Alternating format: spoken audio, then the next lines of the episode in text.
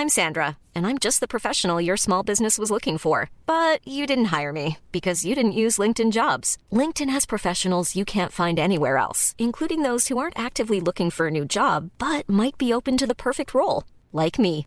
In a given month, over 70% of LinkedIn users don't visit other leading job sites. So if you're not looking on LinkedIn, you'll miss out on great candidates like Sandra. Start hiring professionals like a professional. Post your free job on linkedin.com/people today.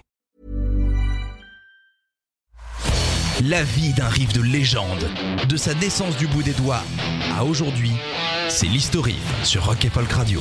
Un riff, c'est comme du sang. Si c'est bien fait, ça peut rapporter des millions de plaquettes. Oui, alors euh, je sais que pour le pognon, on dit des plaques.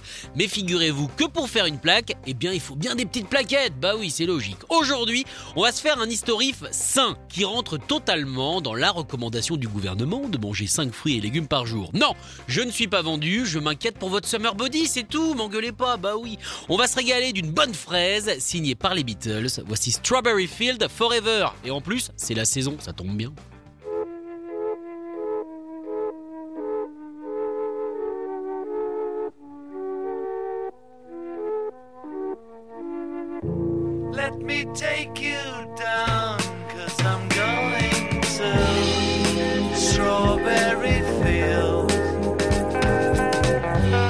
Sorti le 13 février 1967, ce bonbon rouge ne se trouve pas, je répète, ne se trouve pas sur Sgt Pepper Lonely Hearts Club Band. Non mais, euh, non mais je sais que vous savez, euh, ne vous inquiétez pas, je suis au courant, vous avez énormément de connaissances. C'est juste au cas où, parce qu'on n'est pas à l'abri d'un petit oubli, aucun jugement. Ce morceau est donc sorti seulement en single, le fameux double face A. Promenons-nous dans la petite vie de John Lennon enfant, Strawberry Field Forever, suivi de Penny Lane. C'est un petit parcours, quoi, voilà, pour tous les fans de, randonnée. Parce que c'est là toute la jeunesse de ces deux chansons. Penny Lane est un quartier de Liverpool dans lequel John a vécu jusqu'à ses 4 ans avec sa mère Julia et son très absent papa Alf. On rappelle qu'il travaillait dans la marine et qu'il avait la fâcheuse habitude de faire des petits séjours en prison. Donc forcément, ça peut empiéter sur le temps euh, papa-fiston, vous voyez? Non, parce que c'est chronophage, la prison. Bah si, quand on y est, on passe un petit peu de temps dedans, le temps qu'on sorte des papiers, on met jogging, ça bouffe énormément de temps. Bref, on passe vite sur le fait que Julia a remplacé Alf, que John a été trimballé de tente en tente, on parle de tata, hein, pas de camping, qu'Alf a été à deux doigts de kidnapper John et de l'emmener avec lui en Nouvelle-Zélande, et que heureusement que Mimi a fini par s'interposer pour récupérer le petit gamin myope, mais sans lunettes. John a donc suivi Mimi dans sa maison, située dans la banlieue de Liverpool, à Woolton plus précisément. Le but était de donner à John un cadre de vie un petit peu plus stable, ce qui pas dur, une vraie autorité et plein de petits chats. Ouais, j'avoue que le dernier argument est forcément le plus puissant. Non mais je veux dire, tu peux pas lutter, les trucs ils sont là, ils font mais t'es forcément hypnotisé. La maison de Mimi, tiens, est d'ailleurs depuis classée au Natural Trust, une association qui a pour but de préserver les monuments non reconnus comme tels. C'est donc dans cet environnement euh, plutôt cool que John va tranquillement se développer, apprendre la musique et porter des pantalons cigarettes en cachette, parce que Mimi ne voulait pas. À côté de la maison, il y avait un endroit qui fascinait totalement John, une énorme demeure avec un très grand portail en métal rouge, par lequel il regardait tous les enfants jouer, des enfants sans parents, parce que Strawberry Field est un orphelinat. Ça a aussi été un endroit de jeu pour John, notamment avec son meilleur pote, hein, le fameux Pete Sholton. Il assistait également à des garden parties dans lesquelles il passait des heures et des heures à regarder les brass bands, une de ses premières rencontres avec la musique, donc fatalement, ça devait bien ressortir un jour.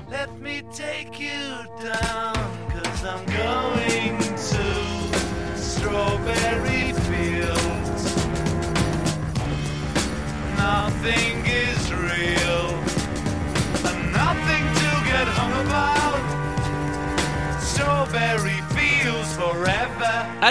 aurait pu penser que pour écrire cette chanson, John était revenu sur place, s'était roulé dans l'herbe, avait caressé le portail en regardant dans le vide, mais sans aucune ambiguïté. Bref, se reconnecter avec ce lieu magique. Eh bah, pas du tout. C'est dans un endroit beaucoup plus chaud et sablonneux que Liverpool que cette chanson a pris forme. Nous sommes en septembre 1966. John se trouve sur le tournage de How I Won the War, une comédie satirique de Richard Lester dans lequel John a carrément le second rôle. Il y a aussi euh, Mick Dillon dedans, mais euh, euh, comme personne le connaît, euh, bon, on s'en fout un petit peu quoi. Le tournage se passe à Almeria en Espagne et c'est dans la ville du Miroir que John va composer cette chanson un petit peu tristouille. En même temps, on sort tout juste du scandale de Jésus, qui n'est pas du tout la suite de la Passion du Christ, je préfère le préciser. Son groupe a arrêté les tournées et une de ses amies les plus proches vient de mourir. Gros stuff donc. Il s'est donc replongé dans ses souvenirs heureux, à savoir l'enfance, l'innocence, le tout début des Beatles. Et au final, tout devait le ramener là. C'est d'ailleurs marrant parce que Paul a fait exactement pareil au même moment avec Penny Lane, alors que les gars n'étaient pas ensemble. Ça, c'est de la connexion de meilleurs copains. Alors après, quand on analyse les paroles, c'est plus un voyage didactique de la psyché de John sous LSD qu'une vraie visite de l'orphelinat. La première version de la chanson ne faisait même pas référence à ce fameux prêt des fraises. On se promène plus, si vous voulez, dans une sorte de mélange de croyances hindoues avec un petit peu de Maya par-dessus, saupoudré de Lewis Carroll. Bref, un beau bordel bien psyché. C'est plus tard que John a poussé le portail rouge. Et c'est pour ça au final qu'il n'arrive que dans le troisième couplet. Euh, troisième couplet écrit, hein, non parce que je vous vois arriver avec des fourches. Oui, j'ai regardé sur la coccinelle.net, il en parle directement. Non, non, non, c'est tout simplement parce que le troisième couplet écrit est devenu le premier couplet chanté. Bah oui, ça s'est passé comme ça. hein. Sometimes think it's me. But you know I know when it's a dream. I think I know, I mean, uh, yes, but it's all wrong.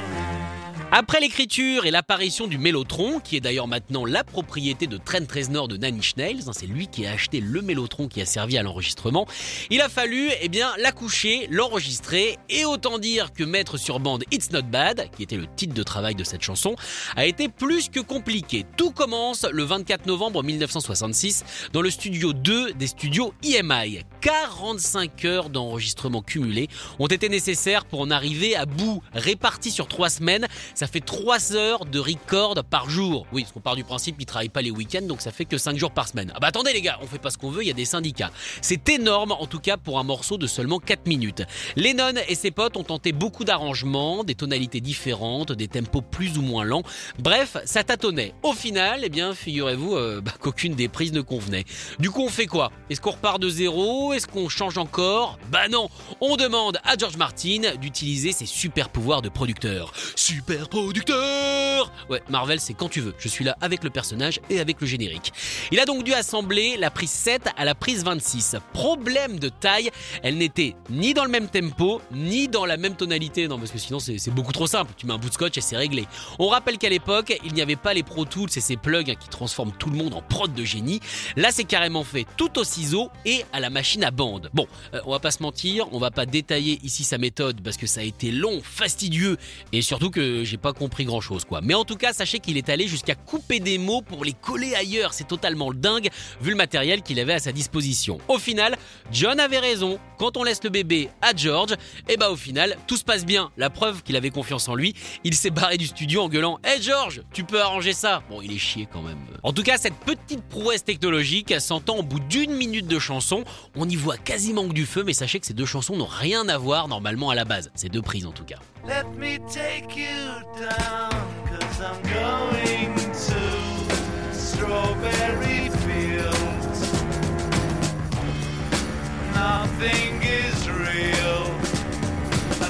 Est-ce que vous l'avez senti Est-ce que vous l'avez entendu? Non, parce que George Martin est un producteur de génie. Allez, on va maintenant s'intéresser aux ventes de cette chanson et autant vous dire eh bien qu'à sa sortie, le titre n'a pas été un raz-de-marée puisque pour la première fois depuis 1963, les Beatles n'ont pas placé leur single au sommet des charts, mais la consécration est ailleurs. La chanson a permis de faire du lieu un véritable rendez-vous. Les gens se sont déplacés en nombre pour voir ce mystérieux orphelinat. C'est presque devenu une marque, si bien que les portes ont carrément été volées en 2000. Et après une énorme recherche, euh, la personne qui avait euh, commis ce larcin les a rendus un petit peu penauds. John a également contribué à sa conservation. Il a donné jusqu'à sa mort régulièrement de l'argent, ce qu'a également fait Yoko. Oui, euh, Yoko qui fait des trucs bien, je sais, ça peut choquer, donc ne mettez pas ça entre toutes les oreilles. Le lieu a quand même fermé malheureusement en 2005, mais a réouvert pour le public. C'était en 2019, tout le monde pouvait se presser pour justement visiter ce lieu mythique. Côté reprise, puisque maintenant c'est l'heure des reprises,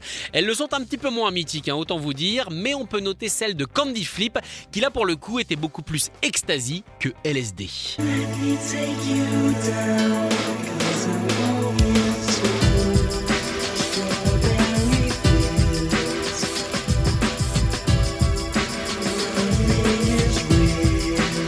Voilà, on est bien dans le chamallow de la rave de la fin des années 80. Philippe de Gruy, la reprise, lui, en version euh, whisky, et on parle en chuchotant parce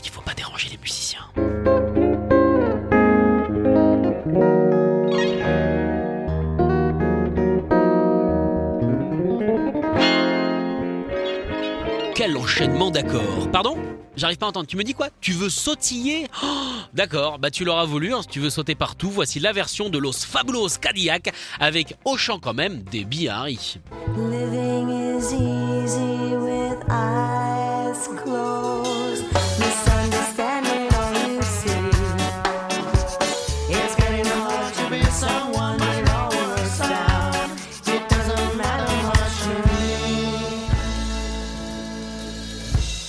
Enfin quand même, c'est là que tu te dis qu'heureusement, euh, John Lennon n'a pas grandi en face d'un supermarché, hein, non parce que Carrefour Market Forever, je sais pas, ça claque un petit peu moins. Puis ça coûte cher. T'as vu le prix des palmitos? Retrouvez l'historif en podcast sur rock'n'folk.com. Even when we're on a budget, we still deserve nice things.